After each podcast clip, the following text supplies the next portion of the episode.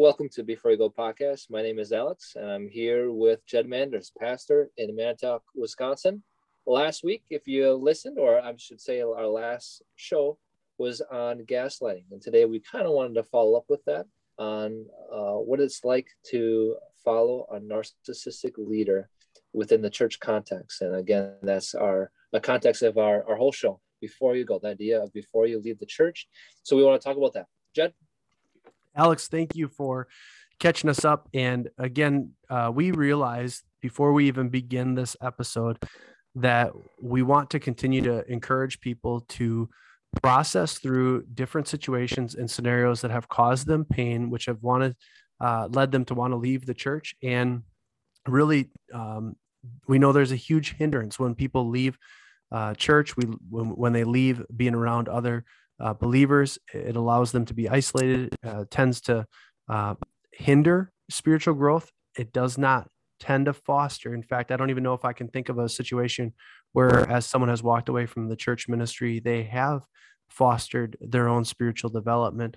Um, and so we want to really process through this delicately. And that said, we do know that there is a darker side to um, sometimes the the way that churches ex- function. Um, I'm just trying to process it even as I talk about it because these are some of the components that I don't like to address. I, I don't think, Alex, you enjoy uh, addressing them either. You know, by and large, we would love to believe that the church is uh, a healthy organism that functions uh, exceptionally well all the time. And unfortunately, that's just not true there are people who find their way into positions of leadership, who develop influence, who then steward that in a way that uh, really directs uh, focus on them. And as we continue this conversation, as Alex was talking about, uh, we want to first define what narcissism means. Um, I know that there are many definitions that could be given. In fact, depending on where you look, you may have a different one and for the for the sake of clarity for this show what we want to do is just give a definition that we're going to be working off of today. Uh, but again we realize your definition may not look the same. We totally understand that. We're not saying that this is the only definition but by definition a narcissist is a person who has an excessive interest in or admiration of themselves. So it's a person who's very interested in themselves or who has deep admiration toward themselves. Essentially, they believe the world revolves around them.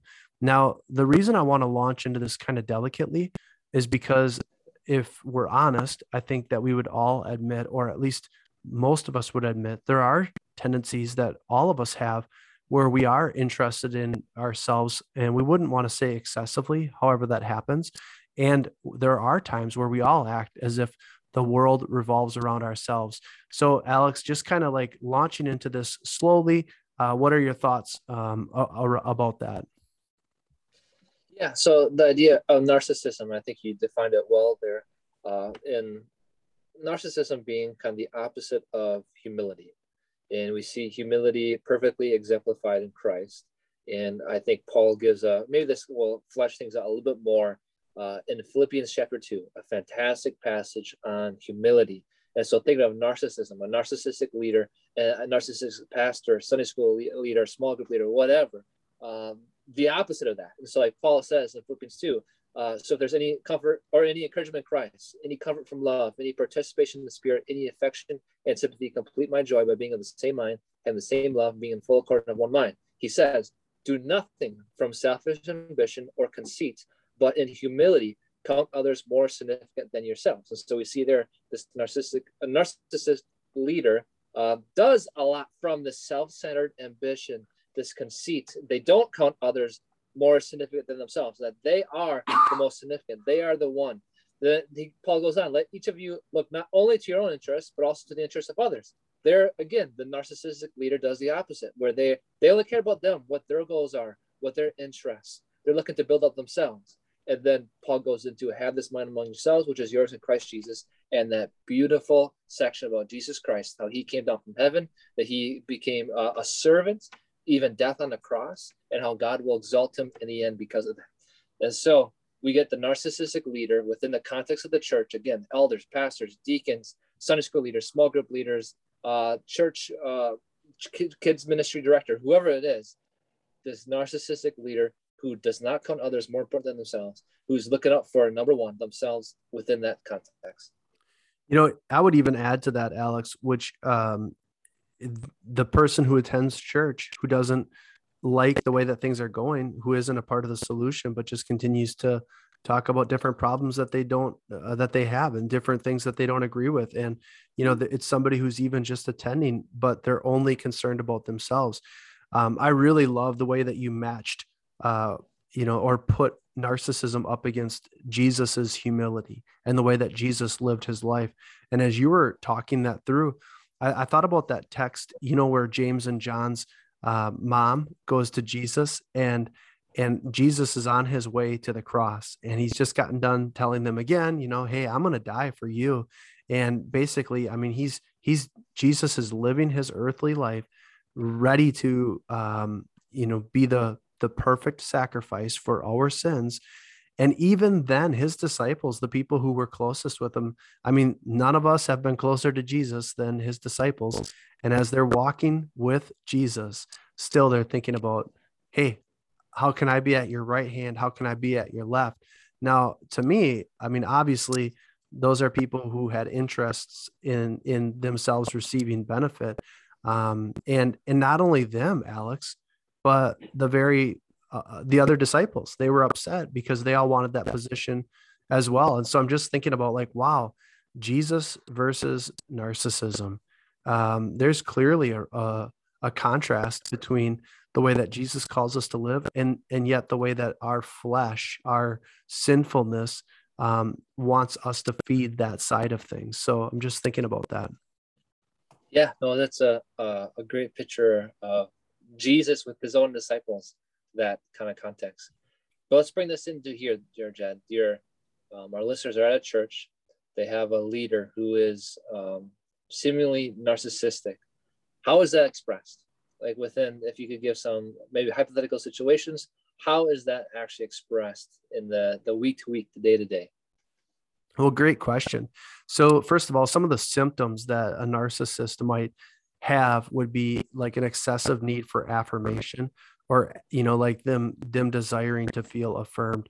Um, what happens then is they actually without realizing it tend to disregard others feelings. Um, they're they're uh, also uh, there's an inability to handle criticism. Um, there's a sense of entitlement. These are some of the symptoms. And so in the day-to-day church life let's say like you you proposed I think it's the, it's the small group leader who always wants to be told and affirmed how good they are as a group leader. Um, it's the one who fishes for the compliments consistently. It's the pastor who gets done preaching a message and you know he's he's really just asking the question, "Hey, what did you think of my sermon?" Um, you know, it's it's those are ways that narcissism shows up. Um, they're not really concerned about how you feel or what you're thinking. They're wanting you to validate or affirm or admire them. Those are some of the ways that it shows up. Um, it can show up in other ways too. Like I'll go back to the to the church attender who's maybe not even connected or serving. It's somebody who just shows up here and there, and they're they're like, "Hey, let me tell you what I think. Let me tell you what I think about you know the songs or the music or the preaching or the the way your welcome team is or maybe the grounds. Like what should or shouldn't change." They're people who are not concerned about how others feel.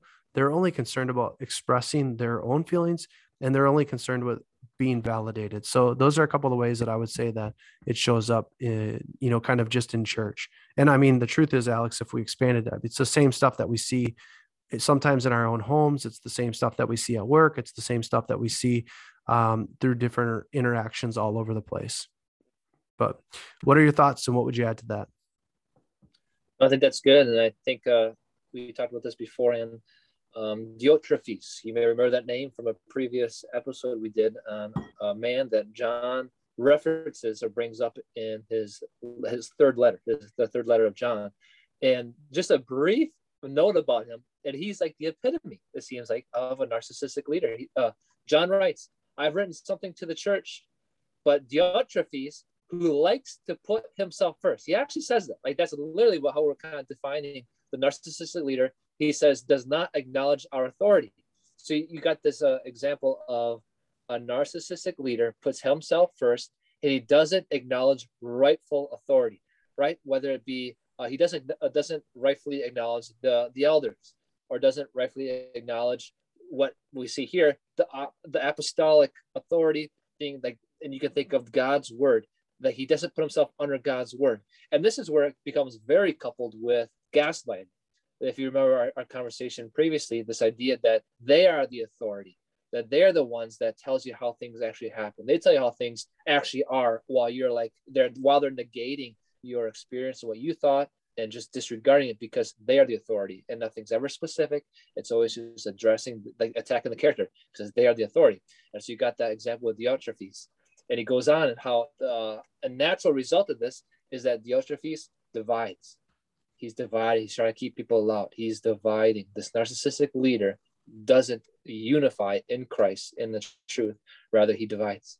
And that's exactly what we see gaslighting. So gaslighting and a narcissistic leader often, if not very, very often, are coupled together.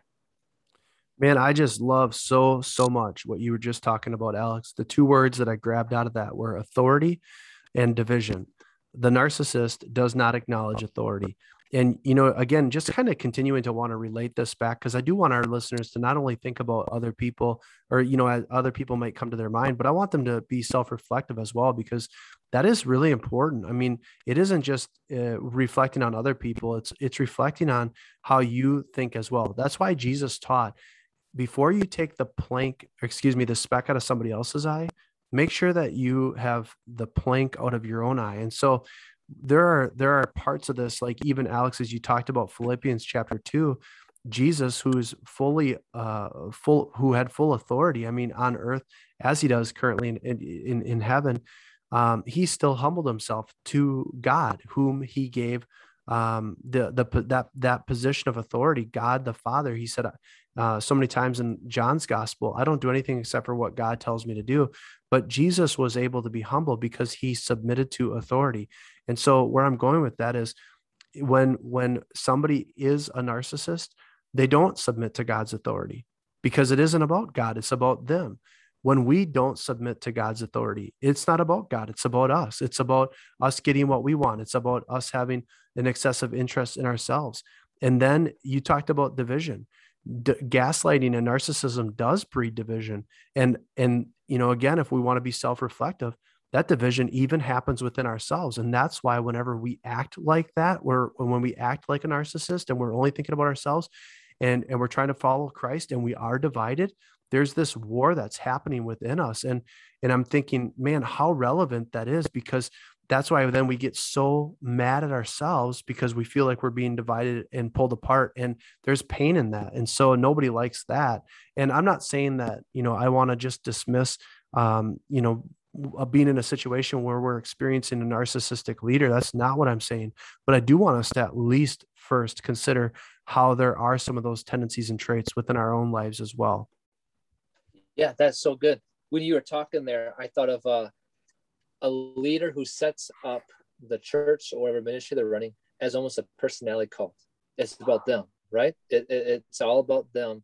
And I know that it never comes away that way. It's always like a sanctified. It's all about them, right?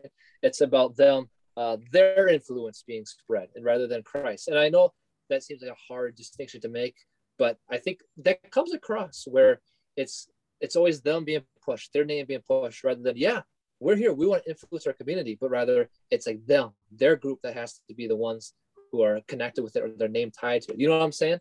Man, this Alex, idea it's, it's about them. It's their kingdom, but not Christ. And I think of our example that we thought of, someone else that people may be familiar, King Saul, uh, a guy who was very handsome, very good looking, as the Bible describes him, tall guy. Like this was a man's man, and he did good in the beginning. He, he followed followed God in the beginning, but then it became clear that he uh, one you got him not fully obeying Samuel. Then you got him making a sacrifice that he ought not to, and then trying to justify it to Samuel. And then when it was clear that God had anointed David to be king, Saul kept on trying to get rid of David, trying to attack David. And so you got this man, Saul, who's putting himself first, his kingdom, and not God's. Literally, that's literally what was going on there. So you've got King Saul, this narcissistic leader. That's so practical. Um, I, I loved every single thing that you were you saying about that, and you know, particularly you thinking about how this happens in church or how it shows up in church. The person who is narcissistic, I I'm sure they do not think that they're a narcissist. I'm sure they do not realize the blind spots that they have. And and I do want to take, you know, a few minutes that we have to talk a little bit about that. Like Alex, okay, first of all, you know, how then do we handle uh, situations where we're serving in a church or we attend a church and we have somebody who's in a position of authority or leadership who is a narcissist, or I should say, you know, to be maybe more gentle, they exhibit narcissistic tendencies. You know, what should we do? And um, I'm going to give the first thing that I would recommend. And, and the first thing I'd recommend is do some self examination because that's one of the things that I've been, th- you know, we've been as a as a Alex and I've been talking this through. We've been wanting to invite people to do first before you go to them, do some self examination because um, there is there is so much value in repentance. Um, you know, when we have these traits in our own lives and we turn from them, we surrender them to God. What we do is we allow God to do a work within us. Now that opens up the opportunity then to have a conversation with someone who has these or who also has the the narcissistic tendencies because here's what we can tell you for sure listeners. You will not be able to convince somebody who that they're a narcissist. It will take a work of the holy spirit to convict them to open up their eyes to see that. And so you do what's right in terms of search your own heart. Let god do a work in you and then you'll be able to have a healthy conversation. But that's what I would say first of all. So, Alex, what would you add to that, or what, what would be maybe step two? That was so good. The idea that, hey, just like any other sin, you're not gonna be able to do it. You're not gonna be able to convince. Your persuasive, smooth words is not gonna do it. It's the Holy Spirit. And so, no, I love that right in the beginning. That idea of, all right, first pray, pray for yourself, and the idea of the the um, looking at yourself exposing yourself to God's word. Do I see this in me? Like the we just said there about the the most quoted verse, "Do not judge." It goes why? Because first, um, see if the plank is in your eye, and just the speck is in their eye. But other than when you get to the point where you take the speck or the the whole beam of your eye, then go and tell your your brother. So it's not just don't judge ever, but rather first look at yourself. And I love that you said that. Prayerfully go, and then um, the idea here is to go to confront, not to make some kind of scene, like depose the person, but rather to the discipleship, like the confronting to build up. Like, hey, like, hey, Jed, like I, I see this going on. Some other people have experienced you this way. Uh, I'm just thinking this might be an area of, of opportunity to grow in. And I'm thinking like A, B, and C, like this could be helpful and maybe you could have done differently. And so not coming to to rip someone apart, but rather hey brother i see this. This needs to change. So let's do this together. We, we, we need to work on this. And so this idea of building up. And then I, I when i was thinking about that i thought about when paul was telling timothy about teaching but he, he says teach with all patience. They're not going to get it just once. You got to be patient. You got to be patient with them as they work through this this slow process of discipleship. And then honestly um, for those listening who are in a, a really tough situation if nothing's changing and it's wreaking havoc in different ways, that's why uh, church discipline is a huge factor. And so going through that and how Jesus lays out in, in Matthew, the idea of going yourself, bringing someone else, and then bring it in front of the church if it comes to that point. Like this, this isn't some kind of um, far-fetched thing. Like this, the idea of church discipline is everyday thing. Like first, it starts out just confronting someone. If we love them, we'll talk to them. And so that is definitely conjoined in this. And I just want to follow up again with the idea of first examining ourselves. The James and John with the disciples, who's the greatest? If I'm not mistaken, that happened twice. It wasn't once. So they got like yelled at twice. Like, what are you guys doing? Like this isn't a one time, ah, they they were just being a bunch of boneheads. Now they're doing better. This happened twice. So the idea of you never arrive, you will never arrive. And so continuing to examine yourself, even for the sin of narcissism, the sin of pride, of not following the example of Christ in humility. Alex, you know, just building on, you know, into what you were saying, I, I want to go back to what you said. When we confront it, it's the intention is to build up. Um, another verse that we had marked to possibly bring up today was in Romans 12, verses three and four. And um, what I like about that is it, it really reminds us that we want to build up the body. And that's what this entire podcast platform is about. We want to invest into the church and not tear her down. The bride of Christ is way too costly. But you said we have to be patient. Man, when you said that, like I, I actually was convicted to the core because I am not by nature a patient person.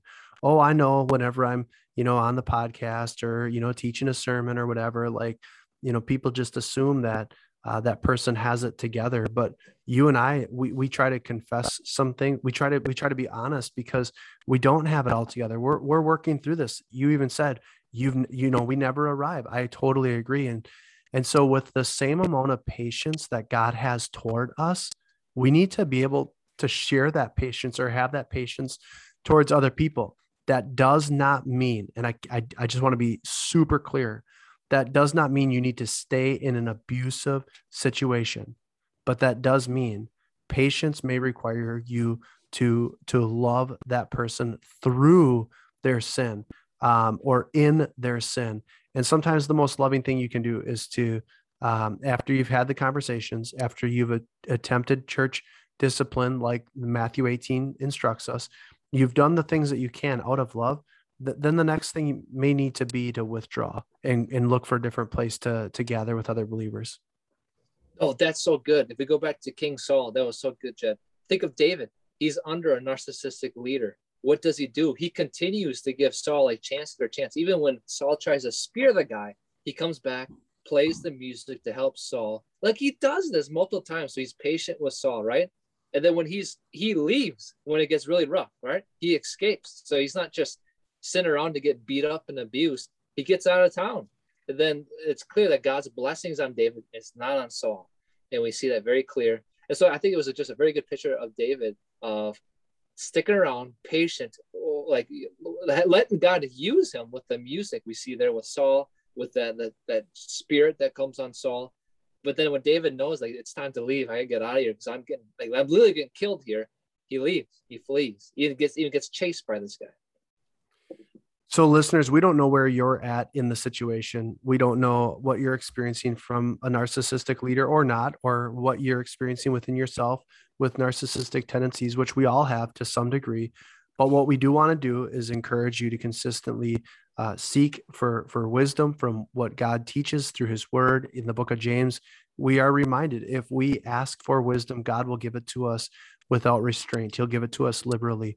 But again, uh, what we want to do is to build into the church and what God is doing. And that's our desire. And we want to encourage you if this episode has helped you, if you hit like, hit subscribe, then you never miss any of our other episodes. But if there's somebody in your life that you know could benefit from this episode, we do want to invite you to share that with them so that hopefully God can use that in a, in a way to help them can continue to heal and work through uh, diff- different and difficult circumstances in their life. Alex, anything else before we sign off today? No, God bless. God bless.